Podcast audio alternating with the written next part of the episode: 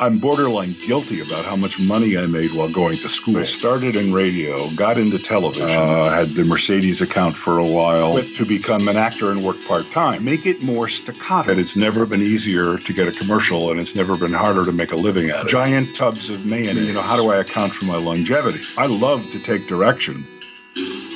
Some call it the voice of authority, others the voice of God. I call it the voice of Ralph Gunderman. There for you. First thing in the morning, and when you get home at night. We're there for you in the heart of your evening. In this edition of Promo Cowboys, you'll get a chance to hear how it's done from one of New York's premier voice artists. NBC News, America's news leader. Ralph Gunderman is a superlatively talented voice actor and artist, and I've had the honor and pleasure of knowing and working with him for 20 plus years. Make that 20 odd years. CBS News Election 08 Hillary Clinton has unequivocally thrown her support behind Barack Obama.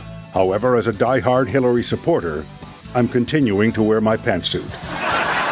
Stay tuned to CBS for more election updates. And now return you to the Tony Orlando and Dawn Rainbow Hour already in progress. All right. Well, welcome, Ralph. I am so honored to be speaking with the man who wore a pantsuit and pearls on The Late Show with David Letterman. So, why did you dress in drag on national television? It spoke to one of my highest values. It was funny. I was one of uh, a handful of people who regularly did faux voiceovers for, for the Letterman show. He um, would usually in his monologue, sometime in his desk routine, would um, cite things he had seen on the air. Like, did you see this uh, advertisement for this political ad, or uh, did you see the movie promo for this, or, or it could be a fake CBS News interruption. You know, we interrupt our program, that sort of thing. And um, I was lucky enough to be in there a couple times a week doing voiceovers. And uh, on two separate occasions, one of the writers came up with this idea that involved me being on camera. Uh, one of them was the pantsuit. The other one was on very hot summer day, naked from the waist up. Um, you may be familiar with the term muffin top. Well, I've got one. Um, but uh, you know, it's it's again, it was funny. Hillary had just thrown her support behind Obama, and uh, I was playing somebody who was a Hillary supporter and was sticking with Hillary, and to show my solidarity, was in a blue pantsuit. It started as a voiceover, but then cut to me standing up in the back of a booth, you know, long, curly gray hair, unshaven, beard, you know, just couldn't get scruffier in a powdered blue pantsuit with large white beaded necklace and, and earrings. Oh! The, the, writers would tell the, the producer who would call my agent, my agent would say, um, you know, they want to know if you'll go on camera and do this bit. And, you know, like, like I'm going to say no, you know, I'm a performer. You know, I'll do anything. So, how many times would you say you appeared on the Letterman show, both on camera and through your voice? Well, that was about a 10 year gig. And on average, I probably got on roughly once a week. Some of them would be repeats, but if you if you take 50 times 10, that's uh, about 500. That's voiceover. There were only two on camera. Okay, so there's the muffin top and the Hillary homage. Let's let's not let's not stress the muffin top. Can we can we Google muffin top or Gunderman no. muffin top on YouTube? no, I didn't. I didn't put the muffin top video on YouTube. Somebody else might. okay, so yeah, yeah. Well, let's let's talk about your voice work. You've been to me, you've been a top voice in New York for as long as I've been in the business. But off the top of your head, can you just list uh, some of your more regular clients, some of your more prominent clients? I never had big commercial accounts. Uh, I mean, I had accounts from time to time. Mercedes Benz was building sports sedans before there was such a term as sports sedan. Experience. Back in the 80s, I had for two or three years the Mercedes Benz account. The heart of a sports sedan, the soul of a Mercedes Benz, the one. And uh, in the same agency, TRH, was a guy named Ed Gasper who had the Chevy account. And the joke was with the Chevy account, you could buy a Mercedes. With the Mercedes account, you could buy a Chevy because there was a huge difference in volume. So there's prestige and then there's money. Mm-hmm. And that was kind of funny. It was with an agency that I started with in New York called TRH, Trainum Robertson and Hughes. Right. A great, great outfit and great, great people. Chuck Trainum was like a, a father. Right, right. And I remember yep. one of the agents I was on the phone with at least daily when I was at Channel 2. Yeah, that was probably Martha. Martha, yes. Martha Robertson. Martha Robertson. She gave great phone. You know, she just was sweetness and light while she had her hand in your pocket pulling out more money for us. And, you know, yep. in Promo Cowboy, uh, Cowboy talks about dialing the number of an agent, and when you dial the number, it makes the tune of Little Brown Jug. And in fact, it was Martha's number at TRH that did that. Was that her hold music? No, it was actually the, the seven digits you pressed. Dun, dun, dun, dun, dun, oh, dun, oh, oh. Dun, dun, dun, dun, dun. That's, ah. I know, it's crazy. I realized that. I did not know that.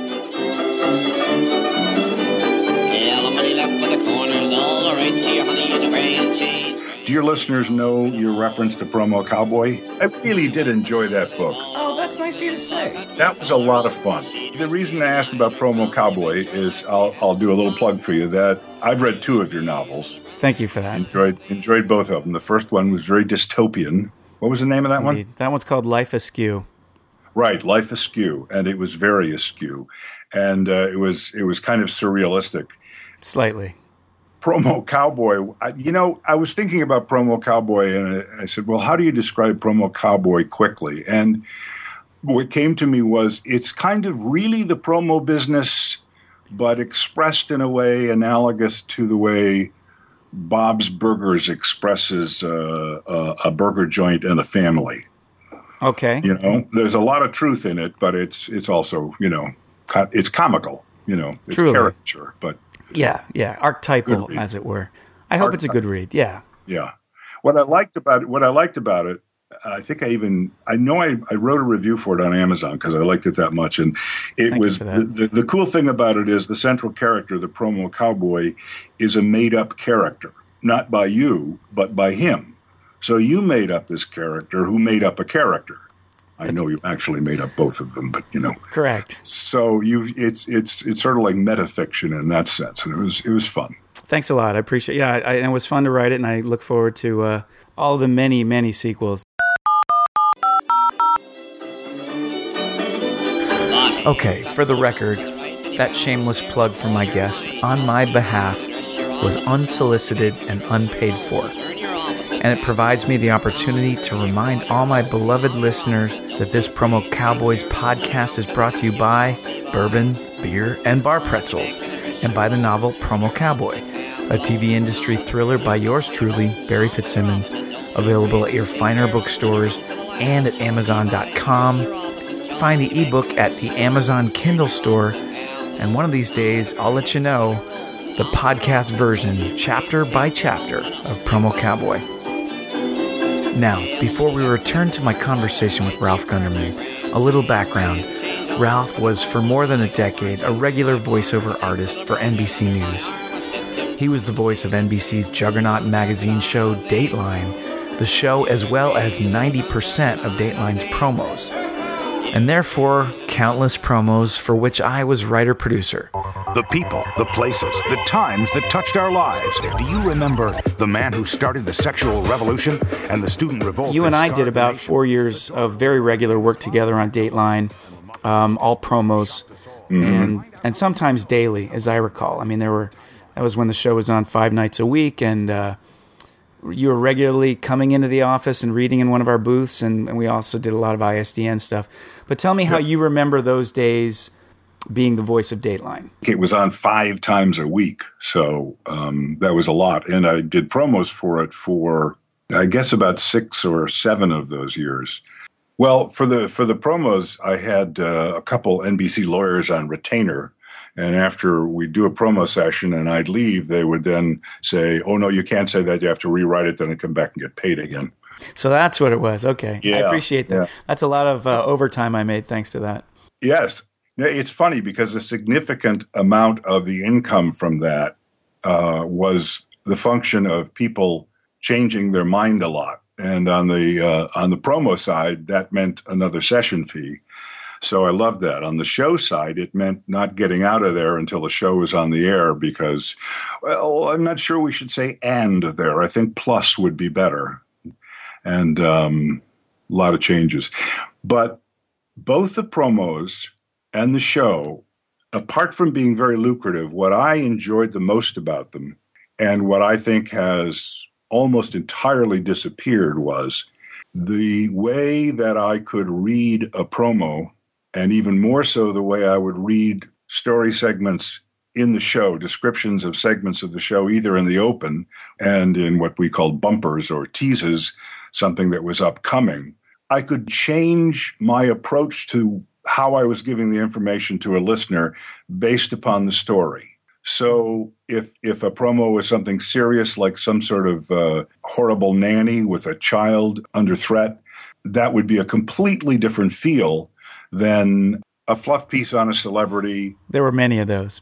You know that tabloid stuff. Um, some fluff piece on Mary Kay Letourneau, the teacher who uh, had an affair with her 14 year old student, or or OJ. Uh, after a while, the OJ Simpson trial became its own beast. Mostly, I could I could adjust the read based upon the topic, and that was true in the promos, and it was also true uh, very much in the show. And after the first couple years, in particular, the unique experience for me in Dateline was, by and large, I was not directed. I was able to do my own interpretations. I was basically trusted. There was nobody in the room saying, "Oh, read that differently," unless it was for a technical reason, speed, time, how it how it interfaced with a with a sound on tape or something, so that I was really able to bring my actor to it in the sense of how do I feel about what I'm saying? How do I want the listener to feel about what I'm saying?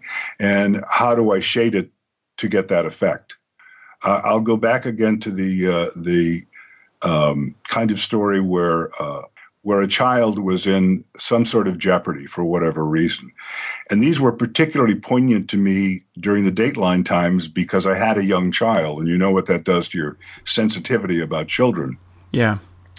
And so I was very aware of how this would hit a parent and really tried to uh, uh, communicate it in that way.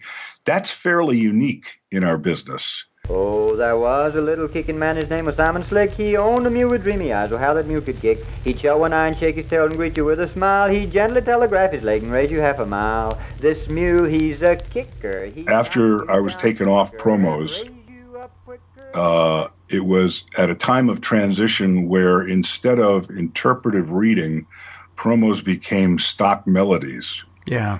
Um, so that whatever you were talking about, you used the same melody. Right, right. It could be the price of corn has gone up again. Or it could be, you know, terrorism.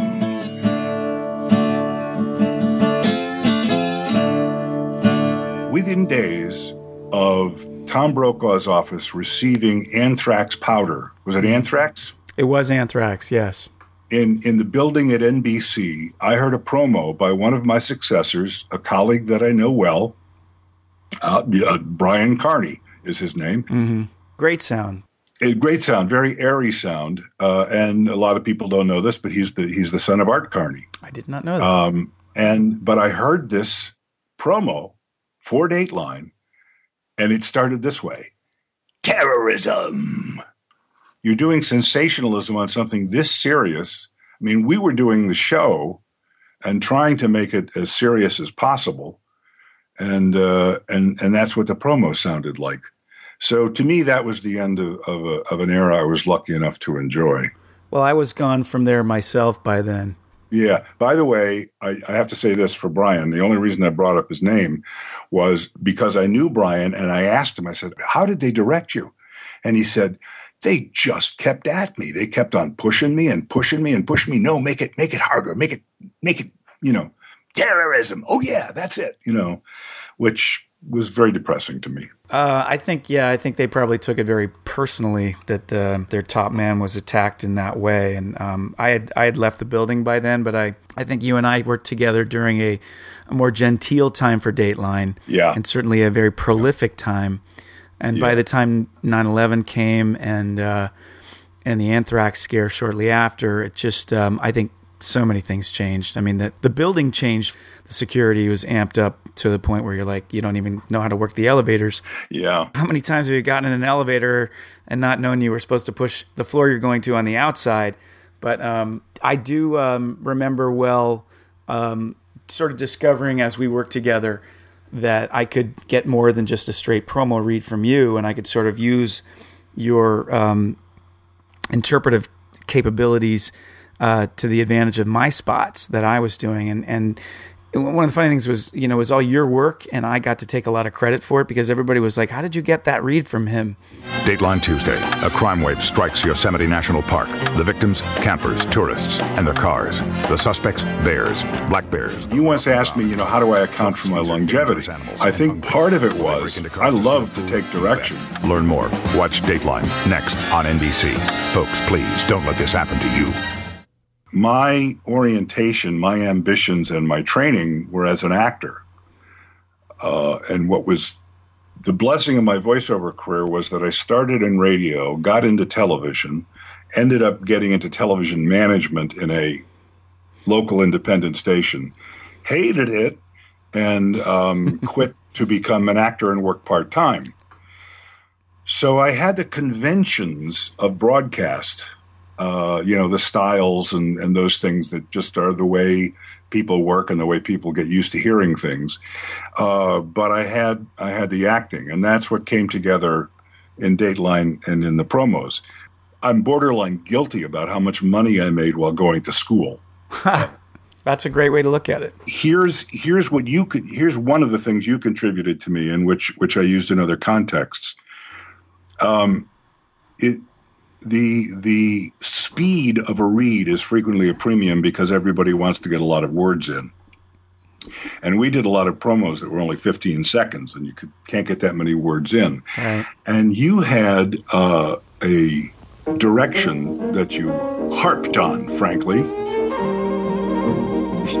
you know where I'm going. Oh, I know. Yeah, make it more staccato. Now I know what staccato is, as opposed to legato. Legato flows and staccato is. bit, bit, bit, bit, bit. Took me a little while to get it, but when I got it, I said, "Aha!" Staccato meant not only that one word wasn't flowing into another quite as much, but that the words themselves were time compressed. Yeah. Say the word faster, but leave a little space where appropriate between it and the next word or the next phrase. Yeah. You became a master. You were already a master. I was already a master. A master of staccato.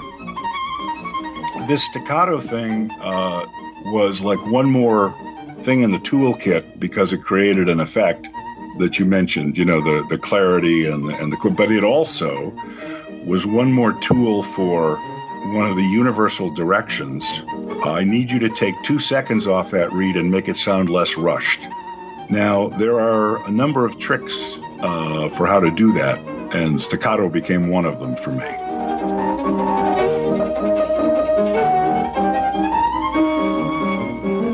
The Dateline promo gig was the best promo gig in New York. I certainly learned that after I left NBC and I returned, but by then um, we weren't seeing you.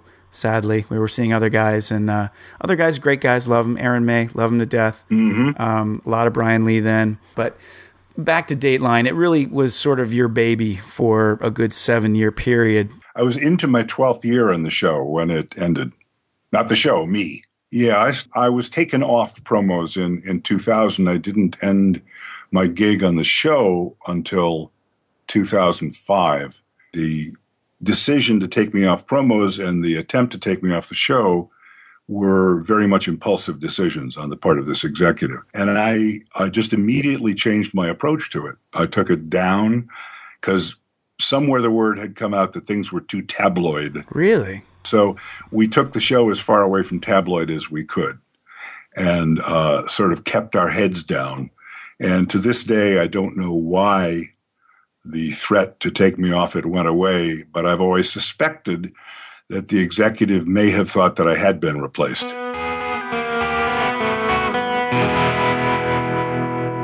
The open of Dateline was very carefully crafted. Sure. And there were a lot of elements that went into it.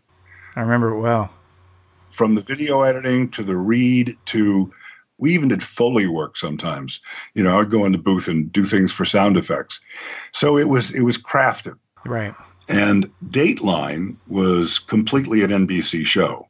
A lot of what was on prime time, of course, were shows bought in the open market. Dateline was owned by NBC, so NBC could adjust the cost of it. Dateline was brought in in its heyday at one third of the price of average primetime television. But that didn't prevent them from slashing it even more. So people were getting laid off. The uh, post audio room that we worked in was uh, scotched. Yeah, it was. It was converted. So they saved all that money. They uh, they mixed the open in uh, video edit rooms and yeah. had the anchors do the voiceovers. And um, you know, um, when I returned to NBC in um, late 2007, I was uh, walking the halls. I hadn't really been in there for a good almost eight years. And I walk onto the fourth floor on the west side, back where we used to do all that work. Mm-hmm. That that room that you're talking about, where you work with Louis, was literally uh, right next door to my edit room, Edit Four, where I did all the promos for Dateline. There was there was even a back door. There was a back door between the two rooms. Remember, I would I would I would go in and, and bother you people occasionally, and we would do the same. It was I loved it. It was it was like it was like family, but but the office that whole space was taken over, was gutted, and turned into the offices for Countdown, the Keith Olbermann show. And um, I, I, was not allowed back there. Let's put it that way, because you know we all have heard stories about. Um, how things uh, run when you're working with Mr. Olbermann. I have great respect for him. I don't know anything about working for Mr. Olbermann, but I'm a fan. I've always enjoyed him. Oh, I love his work. I've just read and heard that that it's difficult to work for him. Okay, so there is a way to say that, that we were there for the best years of Dateline, and, and when it ended, we were bitter for a while, but we realized that, um, you know, let's face it, everything ends at some point, and, and we have to move on. So it was it was it was great fun.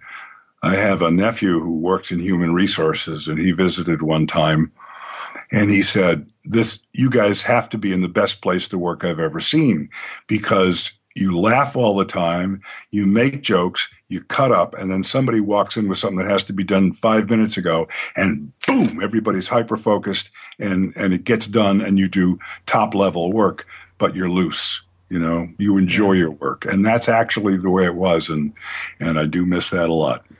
Yeah, me too. And um, I'm I meant it when I said if I could still be doing it now, I would. I don't know the, the, the whole marketing ethic has changed so much, at least with promos. I suppose if you're crashing newscasts or or news magazines, it might be a different story. Yeah, I think, and and Dateline always walked a fine line between uh, news magazine and breaking news. Yeah, and thank thankfully, because I didn't want to do breaking news all the time, but I was happy to do it when, you know, like Princess Di, like you mentioned. I happened to be, uh, you know, there when the day that Michael Jackson and Farrah Fawcett both died. Um, and I remember having done a lot of work on the Farrah Fawcett um, Dateline special, and they were actually preparing to repeat the special on the day that she passed. And I was um, on that campaign as well.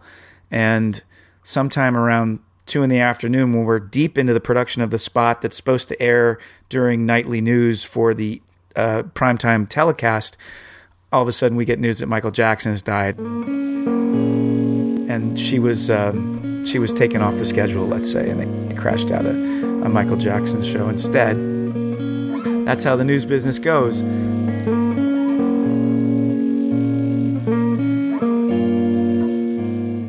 But really, must everything end in tears? Perhaps, if it meant something. But see here, I am doing a new thing. Now it springs up. Do you not perceive it? Yes, there is life beyond NBC. Take ESPN, for example. So, you're ready to experience ESPN HD and ESPN 2 HD at home. You know, we hadn't worked together for a number of years, and then we did a thing for ESPN Yeah. for their HD awareness push. Just because you have an HD TV set doesn't mean you're seeing ESPN. And I had you read it in the style of a sort of a 1950s talking to housewives kind of sound. Every time I hear that spot, I just smile. We nailed that one. Order HD service from Cox today. Okay, so a guy does years of top notch voice work for Dateline NBC and has the chance to wear a ladies' pantsuit on Letterman and even does a few spots for ESPN. But where and how does a guy like that get his start in voice work? Well, the first job I ever got paid for was a narration in college about schistosomiasis. It's a parasite disease that was a problem, may still be, in Africa. So the first professional hurdle I had to get over was learning how to say schistosomiasis, as though I said that every day. Rye whiskey, rye whiskey, I know you of old. You robbed my poor pockets of silver and gold. My first professional job was in Dayton, Ohio, on a radio station called WING, and I was doing the all night show. And about two thirds of the way through the summer, it was just a job for the summer. The production director, the guy who made all the commercials and did all the production for the station, decided he was going to go to New York and hit the big time. And he had an assistant from the University of Cincinnati who had gotten pretty familiar with all the equipment. I had a little familiarity with that, but not that much. So they needed a production director and they were stuck until they found one. What they did was they took the two college kids, me primarily as the voice, and this other guy from the University of Cincinnati, and we were the production department. So I was in a position where I was voicing commercials and um, I learned how to edit. I learned how to announce because there were clients coming in who needed commercials made. Right. We had to crank out a lot of product. And in the course of six weeks, I got this huge education just because I was in the right place at the right time.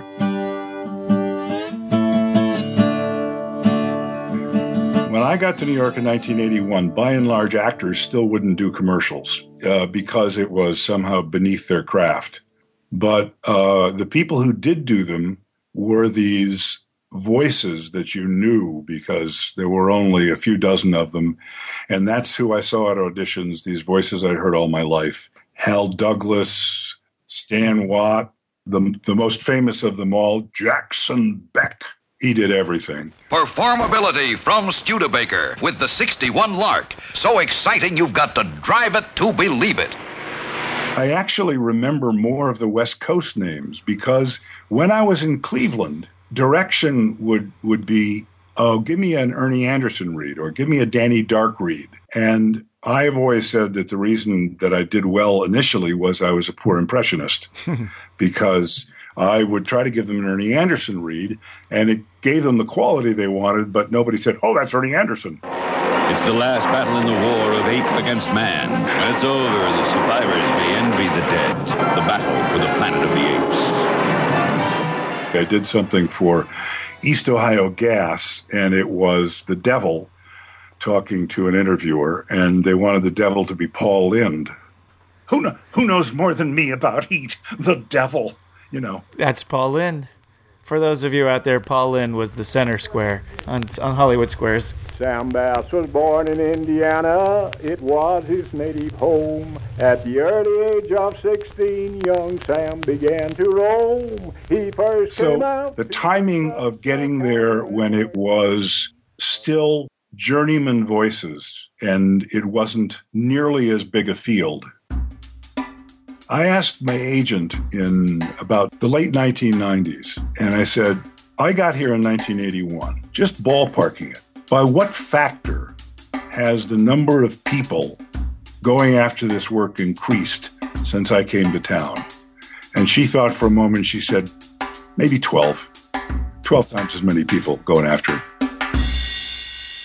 I have a, an actress friend who has had a good career in this, Uh, and she said it's never been easier to get a commercial and it's never been harder to make a living at it. The uh, first television station I worked for, they wanted a booth announcer to do all the interstitial announcements, but that was in no way a full time job. You have to be able to write, you have to be able to do other things. And I put together a tape to sort of present myself. So what I was doing was writing and directing really cheap on on station commercials and promos and everything else and and announcing. And just in the last month or two, on Facebook, on a, a discussion group, I think Cleveland Radio or something like that, somebody came up with a recording. It was WKBF TV, Kaiser Broadcasting, Channel 61 in Cleveland. And they came up with a recording of me doing a break. Ah. And it was awful. It was just awful. You can't believe that I was I was a professional at that point. There were artifacts. I didn't know nearly as much about my instrument, all of these things. And people just assume, well, how hard is it what you do? You know, you've got this lovely voice and you just talk. But the voice isn't natural. I mean, I have to, I have to have the physical, but it, it's really developed over the years. And that's what I mean by constantly learning on the job. Or remembering back now when we used to work in the booth, I'd see you through the glass. Whenever you read a promo, you smiled. You used to have this sort of smile on your face, like I'm I'm sort of acting. I'm not just reading the words, but watching you now, you're not smiling so much when we're talking. the reason I was smiling was not because I was necessarily happy. The reason I was smiling was probably because you can hear a smile, and you will frequently be told to put a smile in a read. yes, I'll be the guy saying that often. This is an EOB uh, from medical insurance. Questions, please contact participant services at 800 562. Now I'll read that with a smile. Questions, please contact participant services at 800 562. You did it. It sounds different. That being said, I once worked for a producer for Showtime who said, I heard you on the tag of an infomercial doing an 800 number, and even when you give an 800 number, I can still hear that sardonic edge in your voice. I said, oh. Huh. I never hear the sardonic edge in your voice unless I ask you to give it to me that way. Aye. And we have yet to mention the Beatles in this entire conversation. Or number nine. Number nine, number nine. Take nine, folks. I asked what an old school baritone like Ralph thinks of all the young guys who've millennialized the industry. A lot of the journeymen in the business will stand around and complain about, you know, where the business has gone And it's all these kids and it's ageism and so forth and so on. But I think it's democratization. It's peer to peer. What they want to hire is somebody who is sounds like the people they are talking to. Right. They don't want a voice of authority. They want a peer to appeal to a peer. And of course, the people they want to appeal to, the people who will open their wallets, are 18 to 35. And there's no way for somebody like me to, to sound like one of these people. There's an arc to this business. Yeah. Business is less than 100 years old. When it started, we were using carbon microphones, which needed a lot of volume. And you were dealing with people who had learned how to speak professionally and acoustically to be heard in a theater. Right. And so that's the way they talked. Plus, since it was a very exclusive and magical thing, it came over the air. You wanted the voice of authority to announce things. And over time, it softened as the microphone technology softened and you got closer to the microphone and could be a little bit more intimate. You didn't have to have a pleasing voice to not sound bad on the radio because the equipment would reproduce the voice exactly how it was.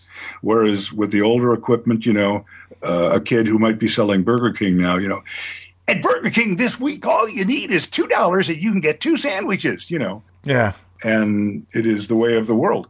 If you like him in the morning, You look The work that I have gotten in the last ten to twenty years has been basically retro.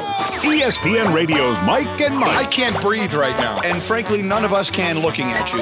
in a primetime special. This is going to be the most. When they want something to sound like things used to sound like, then they'll get somebody who used to make those sounds. So um, the the bass baritone is both one of the reasons for the longevity and one of the reasons why the business has retired a lot of us. Hence the arc. And the arc of technology. In the old days, the craft of being able to uh, do a 30 second spot that was exactly how they wanted it, but it was a half a second long. And so you do it exactly the same way, but take a half a second off it. Now, I don't know how a person can do that, but I know how to do it. Yeah. I merely don't know how I do it. and that kind of technical ability became less and less necessary as editing and uh, time compression, Time compression. things like that. You know, when I started, you had to go out and buy a nice stopwatch to take to every one of your VO sessions. Mm-hmm. And then I stopped using them, and I, everybody who did use one would be looking at me like, "How come you don't? You're not timing this?" I'm like, "Because I've got Pro Tools." Yeah. I once was doing spots for an electronics store, which was trying to differentiate itself from a big box warehouse where you could also buy electronics. And uh, there was a punchline you don't want to get your electronics where you get five pound chunks of cheese or something like that. Side note here fans of punk rock from the 70s and 80s may remember the Circle Jerks and their Repo Man soundtrack tune, When the Shit Hits the Fan, in which the very phrase, five pound blocks of cheese, is uttered. I got called for an emergency down at the advertising agency because the client was, eh, and they're trying to come up with a change of this commercial that the client will buy. So we're in a video editing room, and I voice some things on a handheld microphone, and they're st- still trying to fix something. The head of the agency, the writer, the video engineer, uh, the video editor, and me are all sitting in this room and trying to brainstorm what the punchline is. You know, don't buy your electronics where you buy. And what we eventually came up with, and I don't even remember whose idea it was, was giant tubs of mayonnaise. so we said, okay. And we cut a demo of this so we could put it into the spot and take it back to the client. This is at the advertising agency down on Hudson Street, little boutique agency. I don't even remember the name of it. And we did that, and they bought it and they loved it. And I got booked two days later to do the spot. I did the spot. Everybody's happy, except it's not exactly the same read on giant tubs of mayonnaise. So we started doing just that line in triplets, which is the way they do it. Sure. You read it three times in a row. Yeah. And we did 20 to 30 triplets of that line. And they were just trying to find one that just, I don't know, somehow sounded just like the one on the demo. This is called Demo Love. Eventually, they settled. A few weeks later, I was lucky enough to get another commercial. It was in the same studio with the same engineer at Howard Schwartz Recording. We had read the spot, and then they took it apart and did all the lines three times in a row repeatedly. And there was one line in particular they were really not sure about. So they were into a discussion. Nobody was in the room, just me and the engineer. They were all off connected through ISDN. But I could, there was obviously a committee in the room. So they said, why don't you guys take a break? We're going to, we're going to listen to some stuff and try to work it out. So I took my headphones off. I walked out of the booth. I walked into the control room. I looked at the engineer and said, giant tubs of mayonnaise. And we both were hysterical. you know, and that's the state of the industry. All right, with giant tubs of mayonnaise, I'm going to get you out of here. This has been great, Ralph. Thank you so It's much. It's been a lot of fun, Barry. I appreciate the opportunity. Okay, we're going to stop here and plan to hear from Ralph again in a future edition of the Promo Cowboys podcast, including the story of his work in theater and radio. A week into it, they said, uh, We want you to be program director. And I said, Okay, what's a program director? As always, this Promo Cowboys podcast has been brought to you by Bourbon, Beer, and Bar Pretzels, and by the novel Promo Cowboy, a TV industry thriller by yours truly, Barry Fitzsimmons, available at Amazon.com and your finer bookstores. Thanks for joining me. This is Barry Fitzsimmons, and I'm interested in your feedback. Ping me on Twitter at Promo Cowboy, also on Facebook and LinkedIn at Barry Fitzsimmons. I'd like to thank my guest today, Ralph Gunderman. Ralph is represented by Alan Duncan, Sherry Hoffman, and Deborah Sherry of Innovative Artists New York. I also want to thank freesound.org and the Pond 5 Public Domain Project for providing the music you heard on this Promo Cowboys podcast. Thanks to Patrick Fitzsimmons for creating the podcast artwork. And thanks to my support team, Jared Monero, Charles Berlepsch, and Zach Trinka. Promo Cowboys is a Steve production. Steve is a division of Igloo Media LLC. This podcast was produced by Barry Fitzsimmons. Thanks again for joining me. As Promo Cowboy says, shoot, feels just about right, don't it? Take us out.